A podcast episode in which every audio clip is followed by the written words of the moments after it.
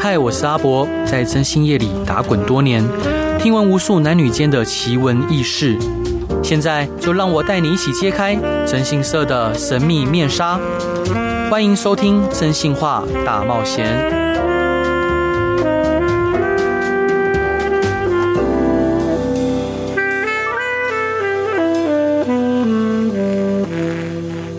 各位亲爱的听众朋友，大家好，欢迎回到飞碟电台，收听由我征信社阿仔所主持的《征信话大冒险》。今天非常荣幸的邀请到一位备受瞩目的嘉宾，他不仅在近期呢，他成功的完成了攀登世界第三高峰的壮举，更以他的坚毅跟勇气成为众人仰慕的象征。然而前些日子他的感情风波却使他成为了社会舆论的焦点，而与之相关的议题呢，更深刻的反映了社会对于女性行为的双重标准。我们希望透过这次访谈，可以更全面的了解他的想法跟观点。一同聆听对于感情、男女不平等的关系，以及面对指责的看法，进一步探讨，带给我们更多启发与思考。让我们来热烈欢迎登山女生曾格尔小姐。Hello，欢迎你。主持人好，各位听众大家好。所以伙伴其实看到你的时候有点惊讶，就想象中的你是呃比较高的，其实你很娇小哎、欸。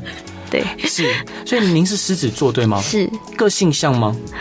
蛮超级狮子，超级像。就我，我很，我很害怕狮子座。为什么？我昨天就才跟一个狮子座的，诶、欸，对，总之就是我，就怕会念了他，他会很不开心。哦，对，所以，所以还好，蛮直接的啊，真的。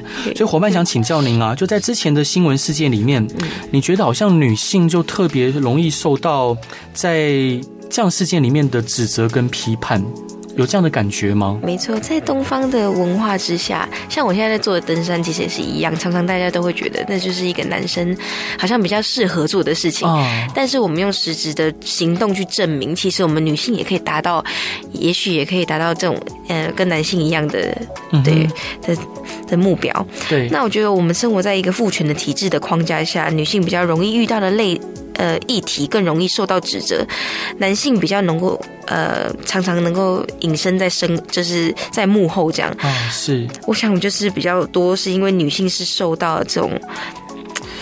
嗯，社会压力啊，然后社会框架，嗯、然后这是长久以来不会只有我这件事情发生，然后才发生的。对，所以就是经由这件事情的发生，然后让大家去审视说为什么会发生这样的不平等的状况。是，因为我们看到很多新闻事件里面，譬如说男性的外遇者，呃，譬如说像呃，就著名的议员啊或阿基师啊，都曾经有过外遇的事件，但是好像他们付出的代价跟伤害都是。比较短暂或比较相对较小的，反而是女性可能受到踏伐会比较严重。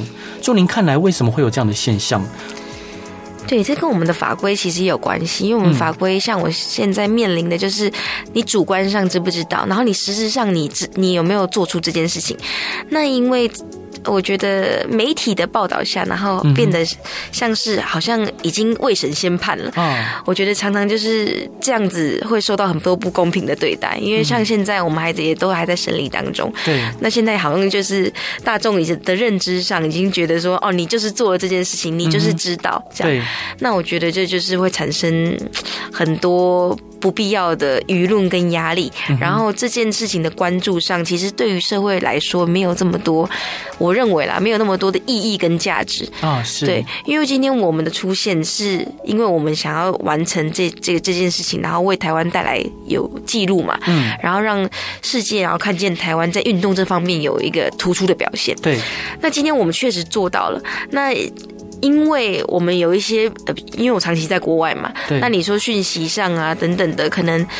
大家断章取义在看这件事情的时候，就变得不是那么全面。那对于我来说，当然是社会舆论压力很大。像我现在找赞助就是不太可能。那我接下来还有这个目标就快要完成了。那现在又碰到这件事情，那我就觉得说其实蛮可惜的，因为我们台湾没有从头到尾都没有有史以来没有这么接近十四座八千米完成过。那我已经完成了十二座，那我还是想要继续把这个嗯心力，然后专注在这件事情上面。那对于这种。大家很爱看这种绯闻啊，等等的。那我觉得就是让时间去让司法去审理啊、哦，是。所以，那伙伴，您会觉得说，呃，在男女之间的平等关系存在着哪一些挑战？其实因为我常出国，因为我我以前我就在呃环游世界嘛，然后看了很多很多的文化，嗯，那基本上我对于国籍啊，对于这种性别的看法是还蛮开放的，嗯，所以我就觉得，其实如果你要就这件事情来看的话，那从头到尾都知道这件事情的完整状况的人是谁，嗯，那是不是男方？是。对，嗯哼，我也不会知道他的婚姻状况。你说我前后跟他见面六次，对，我不会完全知道他的状况是什么。那如果他有什么隐瞒啊等等的，那我也不会完全知道。对，那这个就是现实的状况。嗯那从头到尾知道的人其实就是他。那我觉得社会上，因为他也不是公众人物，那我觉得把这件事情一直在翻出来，一直吵，一直吵，那就不如等待一个，因为法院才有完整的证据嘛。对。那你完整证据你有审理，然后再供大众出来检视，那我觉得这个都是很合理的。是。那现在我面临的状况其实就是，我一面要很辛苦的爬山，然后一面很辛苦的要面对这些媒媒体的舆论，那就是。感谢大家给我机会，就是让我变得很坚强的啊！是伙伴，那面对这些排排山倒海的舆论压力，其实我有看您的脸书，那其实底下的攻击跟谩骂，那是我想那不是一般人能承受的。你是如何去调试自己，还是你会不会有呃一些厌世的想法冒冒出来？其实我当时，我一开始就是在环游世界嘛，那时候就是有一些媒体就是有邀访我，登完圣母峰的时候也有媒体邀访我，全部都是一律婉拒的。对，因为我很注重隐私，我也不想要人家去批判我的生活。嗯，那我觉得每个人都有值得被尊重的部分，然后包括隐私的部分嘛。那你当变公众人物之后，你好像变得有一个义务责任，然后要把你的私生活全部都摊开来。嗯，就好像我去哪里旅行，我现在也都是好像都没有完全任何一点隐私嘛。那这个就是你成为公众人物之前，你决定很有可能会碰到的情况，所以我当时其实就有心理准备，嗯，会遇到最惨的情况，可能就是像现在这样。那你面对了，你就是去处理它，嗯，对。然后我觉得公众人物就是，当然绑就是你要自己做好。自己该做的事情，嗯，所以我对这件事情的检讨就是做事情上面可能就是对话这种不认识的人要突然接近你啊，这种以后未来都要很都会很小心。嗯，对啊，像因为这个男生他是自己主动的，然后私讯邀约嘛，然后我就想说他他很热心帮我找赞助，然后当然我也很感谢他，是因为他确实也是帮有帮忙嘛。对，那但是没想到衍生了这么多这么多无谓的风波，那我觉得那就不是我想要出现在大家面前的初衷。对，那所以现在有点偏离了。所以，我就是未来会更小心啊。是伙伴，因为我自己从本身从事征信业十六年，那其实我们有时候遇到一些案例，就是呃，我们当事人可能他是原配，然后他他的先生外遇的对象，但他们婚姻一定有他们原本的问题，那可能他先生有了外遇的行为，但外面那一位呃第三者，我们我们姑且称之为第三者，他就像您说的，有可能是真的不知情的，因为毕竟。中间唯一知道事情全貌的，就中间这名男性。这个第三者他可能完全不知情，然后从头到尾甚至是被欺瞒的。但是，一旦东窗事发，原配所有的怒火、跟压力、跟指责，当然诉讼的对象都是集中在第三者身上，甚至让第三者可能难以去呃调试接受，甚至可能原配会说：“我要毁了他的工作，我要毁了他的事业，我要让他的家庭都受到伤害跟创伤。”他把自己所有的不满跟情绪都宣泄在第三者身上。就你这样感觉，就是会不会觉得非常不公平？为什么都是女人要为难女人呢？我觉得人应该要有智慧去看待每一件的事情。那我觉得处理这种处理方式，就是走到法律，然后完全没有沟通的余地，然后然后变成是媒体大家看的这样子，好像在看一个连续剧等等的。我觉得会有更有智慧的处理方式，对啊。例如，你觉得怎么样的处理方式会比较有智慧？我觉得，因为事发点应该不会是，就是如果两个人，比如说感情很坚定等等的，他不会因为谁的介入或者是怎么样，然后去动摇这份感情。嗯、更何况像他们说的二十，就是比较长年的嘛。嗯、对，所以我觉得比较有智慧的处。就是我个人觉得啦，就是嗯，应该要好好沟通，好好沟通。对，然后我觉得新闻都很爱炒这种流量，当然我不知道这个背后的目的是到底要有什么利益关系、利益纠结，但是我觉得这个处理方式不会解决问题。嗯嗯嗯，对啊，你就算法院判下来，谁输谁赢又如何？你的你的婚姻解决问题了吗？嗯哼，对，你要回归到这个物这个事情的本质是什么？对对，嗯哼哼。是，那伙伴在请教您，就是，呃，就像我们刚刚开头讲到，就是可能类似像这样的新闻事件，好像男性付出的代价会往往比女性还要少，那女性得付出，就是得更坚强、更有勇气去面对，呃，各式各样的质疑跟责难，然后还要透过时间的沉淀积累，才有可能去让这所谓的炎上可以止息。那你会觉得这社会对女性的道德标准要求是比男性高的吗？对，我举一个例子，就是像我在登山的时候，我每次出去，人家看我就觉得你很娇小啊，然后你背不动啊，你一定走很慢啊，你的技技术能力一定不如人，所以他们都会比如说叉着腰，然后看着你就说，你是不是要来拖累我们？你可不可以就放弃？所以其实在我之前这些运动生活之中，我已经已经遭受过很多不公平的待遇。那这是不不管在台湾或者在国际上，都一律都是如此。那我觉得这个就是一个社会既定的观念。那你能做的就是，你拿你实际的成绩出来，你在身上你实际的去帮助别人，实际的爬上去，让人家。嗯嗯，刮目相看是对，只能这样。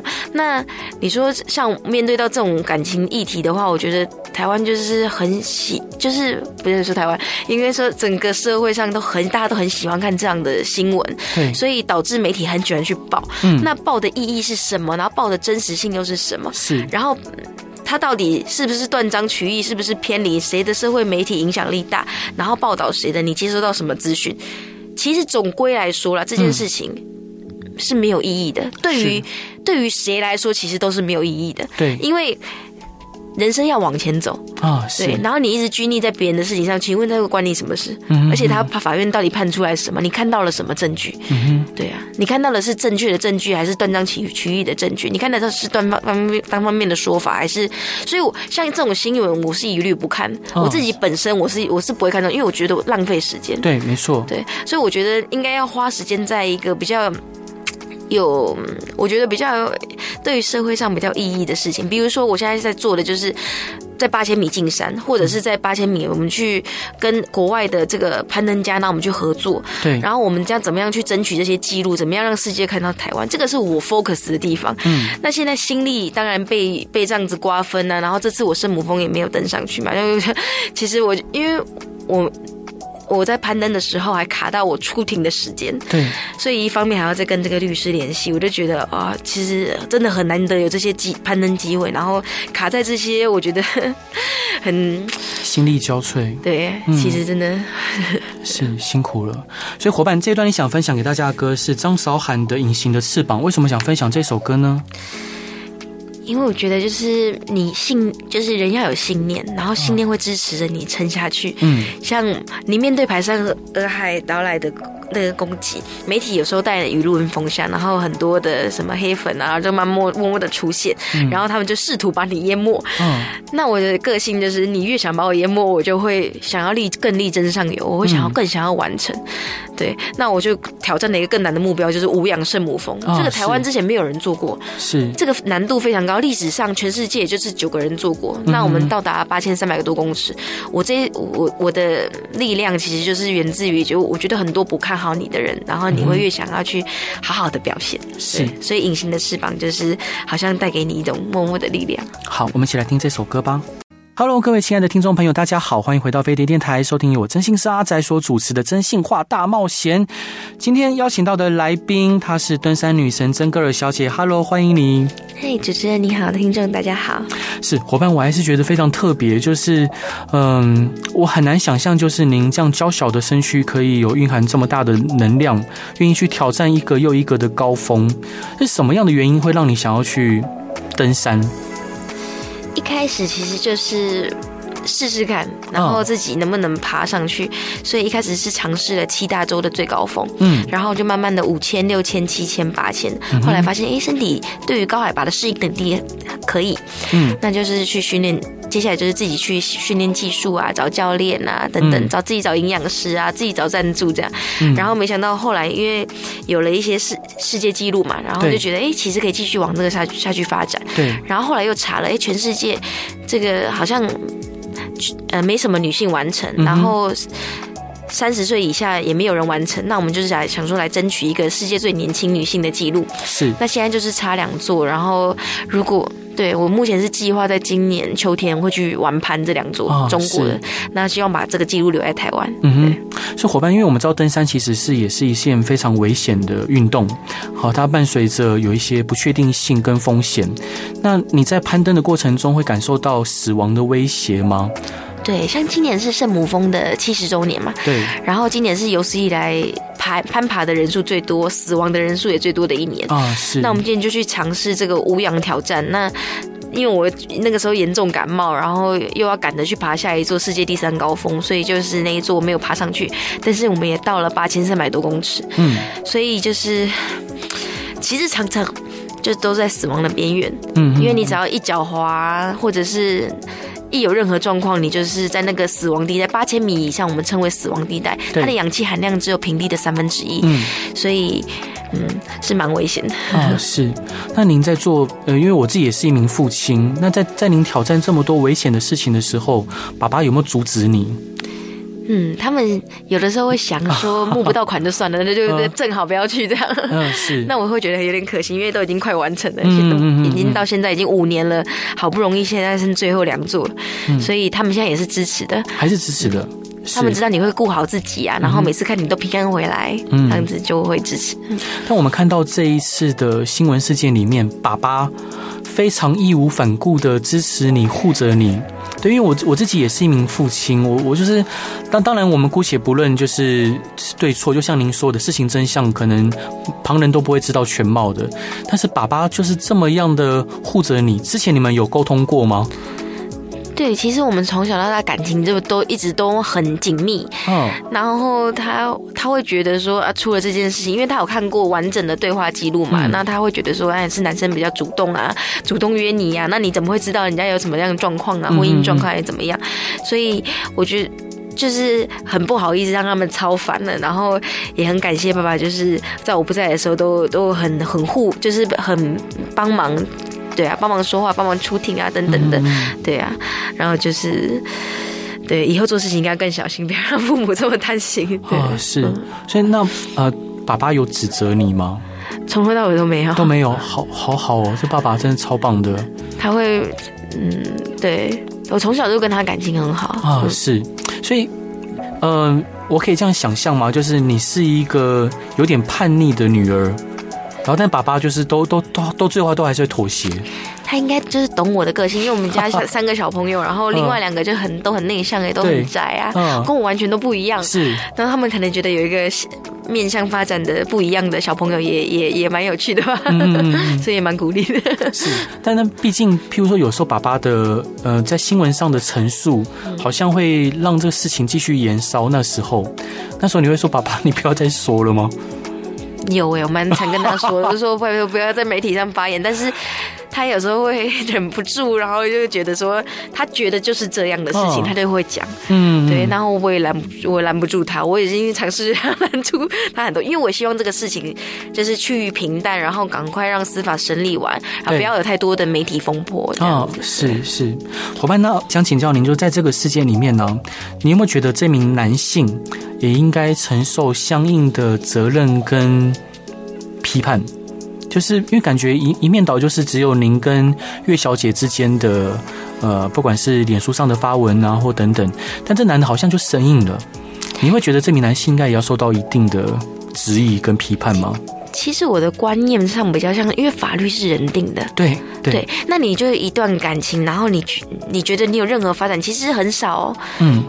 生物是让一夫一妻制还是怎么样？是是是，那我们是因为你你我们是因为可能财产啊，然后法规上哎是必须得这样。那我我不觉得任何人应该遭受任何批判啊、哦。是，嗯，不仅是为神仙判钱，但我觉得每一个人他对于感情的自由上的选择，不管你今天夫妻怎么样，你说你你夫妻之间的责任怎么样，那就是为了小孩，为了财产呢？就你就是简单来说，你就其实就是分成这几个部分。其实大其实。你不觉得感情上，嗯，人生在世那么短，其实你这么的规范，嗯嗯嗯，你规范到那那又怎么样？你今天罚了钱，你今天是犯了法，你今天，因为我觉得法律上的这种东西，其实就是大家也也会常修法，大家也会觉得哪里也不合时宜的、啊。对，所以我觉得一直都在进步，所以我觉得没有任何人应该遭受批判。你觉得没有任何人应该遭受批判？而且我觉得这是两个人的事情。说实在话，是。所以伙伴想请教您，在这次的新闻事件中啊，社会大众如何看待男性跟女性的角色与责任？就是兄呃伙伴，因为我们进一步探讨您刚刚提到的内容，就是您认为说情感是两个人的事情，就是不应该遭受到任何的批判跟指责。其实我其实认同这句话的，但是可能在很多人的观点里面，他会认为说，呃，一方面那名男性可能他有他的家庭，那进入家庭相对的，在不管是法律上跟道德上，就等着等同于有更更多的责任跟义务，他不应该做出违背夫妻忠贞义务的行为。那当然，他们社会大众也会期待公众人物，呃，或譬如说像以您来说，他会希望您是呃形象是更好的，是更完美无瑕的。他们会有这样的期待，就是您是如何去面对社会大众对夫妻跟呃就是公众人物这样的期待？所以我才那时候有有在脸书上提说，就是我觉得我们的法规上可能有点问题。嗯，为什么呢？你法规上，比如说你真正知道自己有没有婚姻关系的，其实就是这名男性嘛。对。那今天一名跟他不熟悉的女性，然后跟他比如说传一个讯息啊等等的，他实质上也没有做出什么事情？那我们的法规是说言语上有暧昧，嗯哼，一就是暧昧，但是暧昧这种东西又很模糊，法官自己自由行政嘛。对。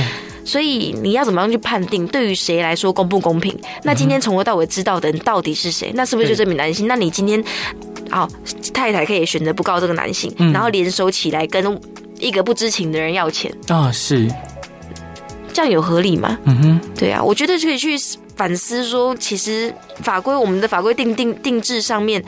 其实你要你要惩罚的应该是从头到尾都知情的那个人吧？对，没错。对，那外面的人知情到多少？当然我们提出证据嘛，嗯、像我也有我有提出证据嘛。嗯，那我觉得就是，对啊。我觉得这个法规是呃，应该有点可以审视的空间的，对啊。嗯，伙伴，那你刚刚有提到媒体，就是你试图要形容媒体的这个样态哦，但是你可能没有形容出来。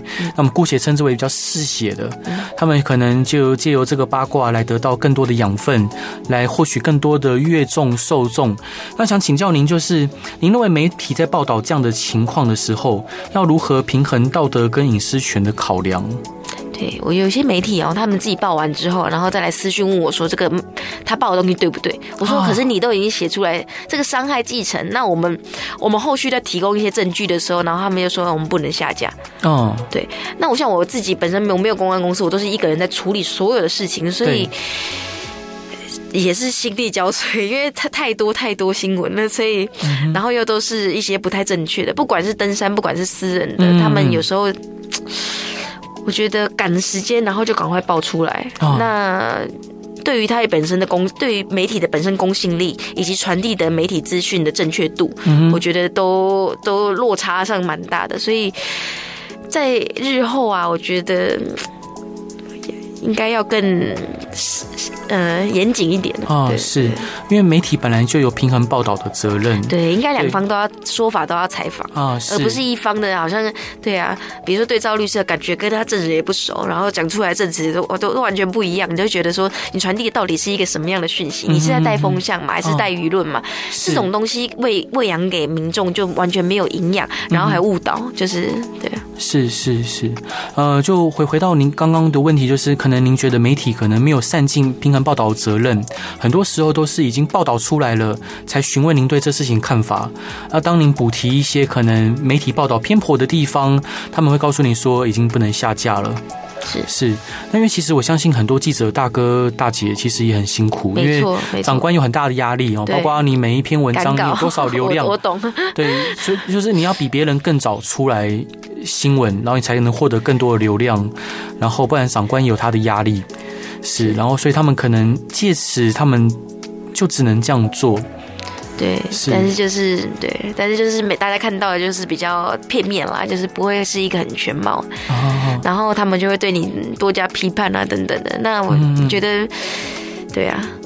嗯，其实那伙伴，我我想问一个比较就挑战性的问题，就是其实对于岳绮如小姐，我觉得她其实也很辛苦啊。就是其实两两位两位都很有很辛苦，很很就是为难的地方啊。他有他的立场，您有您的顾虑跟想法。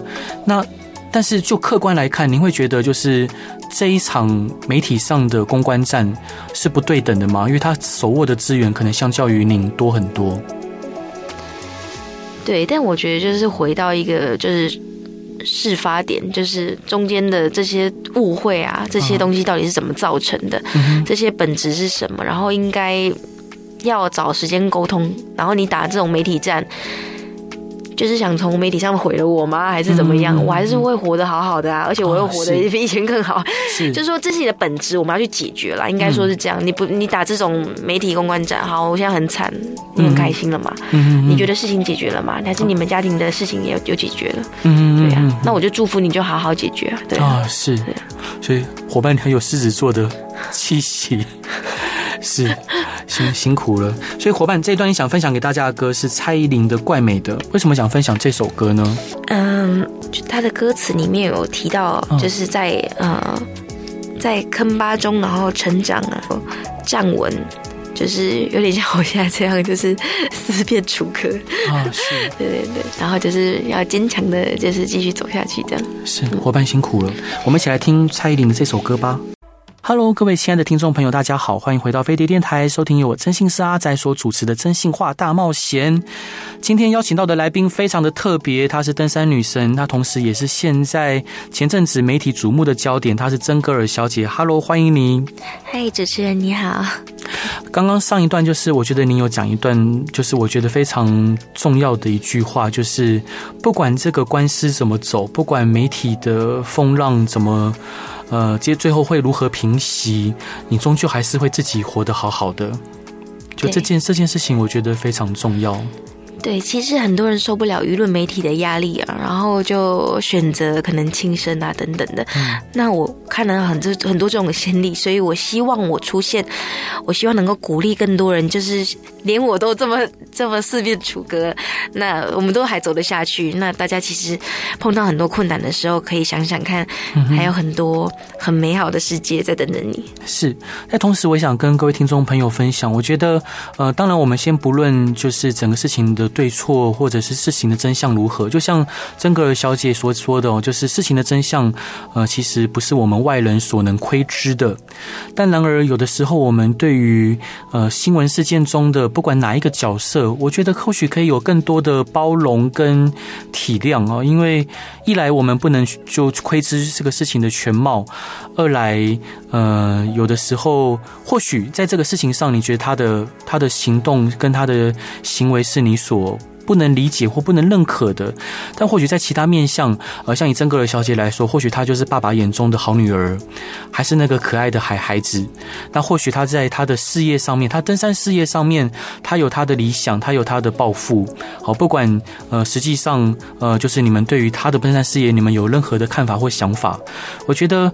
就每个人都有很多面相，那我希望各位在适切的去看待新闻事件的同时，能给予这些公众人物更多的包容跟体谅，因为人本来就有很多面相，没有任何人是完美的。所以伙伴想请教您，就像对于这起事件，你遭受到许多网友的挞伐跟批评，你要如何去处理这些情绪跟心理压力？因为你刚刚说，就就不去在乎，就说能不在乎就不在乎吗？因为是我其实因为我常在山上，所以就会看看大自然的风景啊，然后看看书啊，或者是听古典乐，来平静身心，尽量不要去看那些恶意的攻击。当然是有一些有建设性的攻的那个对我们的讨论的话，我们也是虚心的受教，然后下次再成长这样。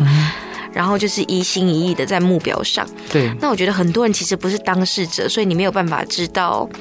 事实的全刚刚说的全貌嘛，那在这段期间，我也还是会继续爬山。那因为山的力量很强大，它永远都在那里，好像就是在等着你去靠近，在倾听。嗯，只要好好跟山相处，我觉得就可以得到很大的疗愈。是，伙伴，那我想要小小的挑战您一下，就是呃，有一些女性朋友，她可能遇到的对象就是。交往之后才发现，原来他有家庭，然后他想要抽身抽抽离不了。对于像这样的女性，你有什么样的建议或者是说法？嗯，还是你觉得爱上了就爱到底？我还是觉得这个婚姻这件事情就是一个法律，人就是就是人定的法律啊，你怎么有办法去去控制人的感情呢？嗯，你越想要控制，你就越想要挣脱。其实人性不就是如此吗？嗯嗯。对，我觉得很多人，什么叫做社会框架？社会框架不是只有男女不平等啊，或者是我们要争取这些东西。其实你人定的东西，其实很多的东西你定出来就是没有办法完美的嘛。对对，那我觉得以一个理性跟角度。理性跟感性的角度，然后去抓这个平衡，就是说他对你来说，你可以跟他继续谈下去感情，那你失去的得到的是什么？嗯，值得吗？嗯，然后你的社会就是你的自己的包袱，你自己心理上，我相信其实也不好受啦。如果你要选择当这样的角色，你自己心里也有很多的委屈跟那个，对，所以自己为自己的选择负责了。所以你的建议是为自己选择负责，对啊，不要后悔就好了。我觉得很难说什么对错了。你不觉得这个世界上，你要说 这这个社会上其实没有所谓的绝对的对或错。很多时候你都是从怎么样的角度，从你是什么样的角色去看这件事情。嗯，所以我说人要有应该要有智慧，然后去判断说你自己想要追求什么样的生活，然后你能不能够为你的选择然后来负责任。我觉得这是一个比较成熟也比较现实一点的考量。因为你说怎么样对怎么样错，然后很很二分法，其实这个社会上就是没有二分法，对不对？是没错。但但如果那个一开始，因为他认识那名男性，可能男名男性吸引他，有他性呃着迷的特质，但是这个特质如果是建立在谎言之上呢，就是这个男性可能本身呃就有原配。甚至他有更多其他对象，但是可能这名女性原本不知道的。对，那就要清醒了，那就要清醒了，赶快走，赶快走，好，赶快立马离开。所以，伙伴，那像您现在目前前阵子经历的困境之中，有哪一些人或事物给了你支持跟鼓励？像你刚刚提到说，呃，你会爬山，因为山就是很强大的，永远的稳固在那边。除了山以外，还有哪一些人事物给予你支持跟力量？纽约杂志专栏作家有一个叫做 Georgina，她是一位我非常尊敬的美国女性主义者，嗯、常常在报章杂志上发表自己的看法，为女性发声，对，也真实的让所有的女性都能够，她的言语可以感到自由跟解脱，嗯。当然，我也很感谢这段时间不断陪伴在我身边的家人、朋友，还有登山团队。哦、我觉得是很多人的爱，然后支撑了我。嗯嗯嗯嗯嗯。伙伴，我是您是不是瘦了很多啊？因为刚刚看到新闻报道上面，啊、有，我现在有有有这趟回来，因为太太赶了。我们从二号营地，然后直接登顶，然后就直接回大本营，然后直接来这里，然后连续这次又攀了两座，嗯、瘦了大概五公斤。哇，是，好，所以辛苦了。所以那您是否会觉得说？嗯，因为这题我大概知道你会回答什么样的答案了。嗯，就是你是否会觉得社会应该更加关注男性在情感不忠或婚姻不忠的角色跟责任？对，但我觉得社会上应该要更要更要关注的还有很多更值得关注，就比如说像环保啊、同志平权啊、土地正义啊等等的。我们把这个重心啊，不要放在一直放在别人的私生活领域上。啊，是对，因为他如果值得借鉴的地方，那我们就当然是很。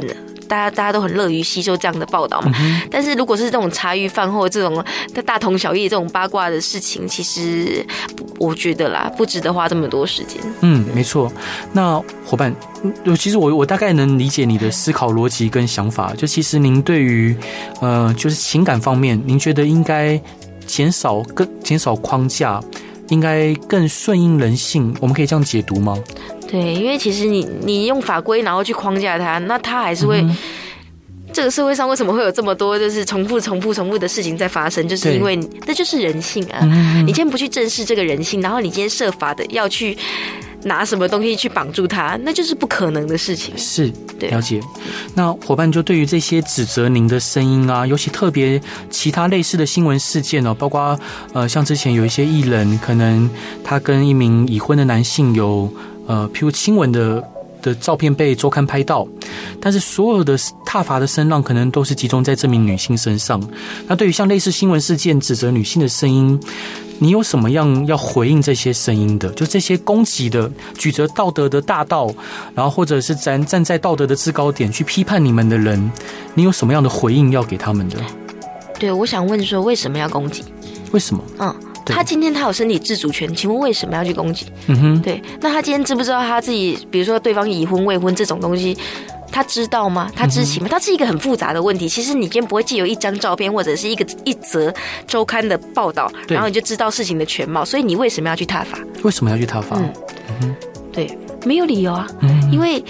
你不知道事情的全貌啊？对对。那他如果好，我假设我是他们，我我我就我们就对话，嗯、我我就说你可能破坏了传统家家庭的价值观，你破坏人家的家庭，可能害人家可能得面临离婚，然后也不知道该如何去教育小孩，那就是你触犯了华人社会的禁忌，跟触犯了大众的逆鳞，那您会如何去去陈述呢？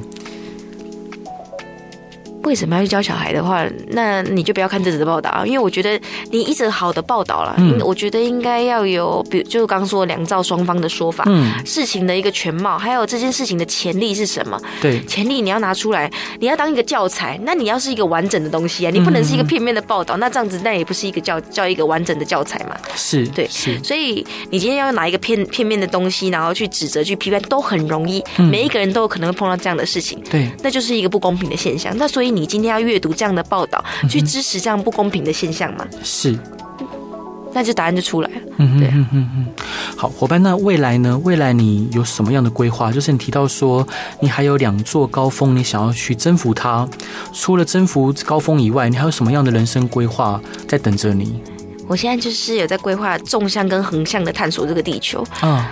那横向，刚刚纵向就是十四座八千米，全世界最高的八千米山峰，对，完成。然后接下来就是环游全世界，联合国有一百九十三个国家，我现在差一个国家就完成了。哇哦！所以现在就是想说把它完成之后，然后我的目标是想要去外太空。外太空？对，就是探索完地球之后，然后想要从外太空，然后回望这个地球，然后看你所有这样去过的地方。我相信可以带回来很多不一样的视野。嗯。那最主要的目标还是希望能够成立台湾探险基金会，嗯，让更多台湾的年轻人，他们没有经费，但是他们有这种攀登能力或者是运动能力，然后让他们多多出国去体体。体验，对、嗯、对，对伙伴你来说，你的人生的意义是什么？人生的意义就是发现这个世界的美好，然后创造美好。就是我们从这个地球上吸收了很多，其实我们每天都在吃很多东西啊，等等的。嗯、我们其实用了这个地球很多的资源，但是我们今天能够回馈的是有什么？嗯、所以我现在还在做一些进山计划，还是一些这个。台湾的这个让更多的年轻人走出去的这个计划，其实我们在跟那个企业做联系，这样。啊，是。伙伴，谢谢你，今天真的很感谢你愿意上节目来玩。对，其实在，在在邀请您之前，就是呃，很担心您会很多问题必答，但其实我觉得您算蛮诚实的回答，就大部分你的想法，就是我觉得你是一个很有勇气的人。因为在山上其实都碰到，就是你都每天都跟生死擦肩而过啊，所以我就觉得其实没什么问题不好答。嗯，对，其实人生什么问题就是直接去面对，你直球去面对，你才会发现问题的所在。那你发现问题的所在，你也才有办法去解决。如果你今天一直避东避西的，其实我觉得自己事件得到这么多社会的关注，那我们就让这件事情变得有意义。啊，我觉得让大家就是什么是男女不平等，什么是社会框架。这件事情就完全体现了，嗯，对。那你看到这件事情之后，然后你下次你再看到一个女性，然后她跟我发生一样的事情，你们还要这样子去攻击她、挞伐她，在未审先判，然后让那个媒体去左右嘛？嗯、就是我觉得每一件事情都有发发生的原因，那你要让这件事情变得有意义，就是我们回过头来检讨这件事情到底，就像我觉得您的节目很有意义，就是我们来真正的探讨说，哎，男女不平等是什么？这个框架到底是什么？把它摊出摊开来看啊，对。是，真的感谢你今天来玩。那最后一首歌，你想分享给大家的是 S.H.E 的《虚荣》。为什么想分享这首歌？女性其实很有力量。嗯，对，那就是社会框架下，大家会有的人会没有自信，会觉得我做不到。嗯、像很多人就说我我这个。因为女性有经期啊，然后手脚容易冰冷啊，我就没办法去爬很冷的高山。但是我们就是证明我们要做，我们做得到，其实就是做得到，其实就是你想不想做，怎么样去规划。嗯、那我觉得这首歌可以给女性力量啊。是伙伴，最后我想问，请教您，就是你觉得这样的新闻事件，就是是你们两位女性的力量的碰撞所造成的吗？因为几乎都是看到就是你们两位的。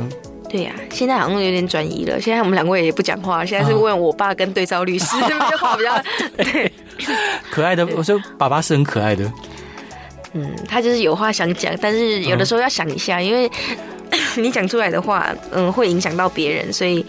要神圣，就是爸爸很可爱。对对对对，谢谢爸爸。其实其实很欣很很欣赏您的父亲。对，那伙伴，那就很感谢今天你来节目上玩，也希望大家喜欢今天的广播，也希望各位听众朋友日后在面对这样新闻事件的时候，其实我们可以给公众人物更多的包容，因为毕竟我们都不是当事人，然后我们再温柔一点吧。好，大家晚安，谢谢大家，拜拜。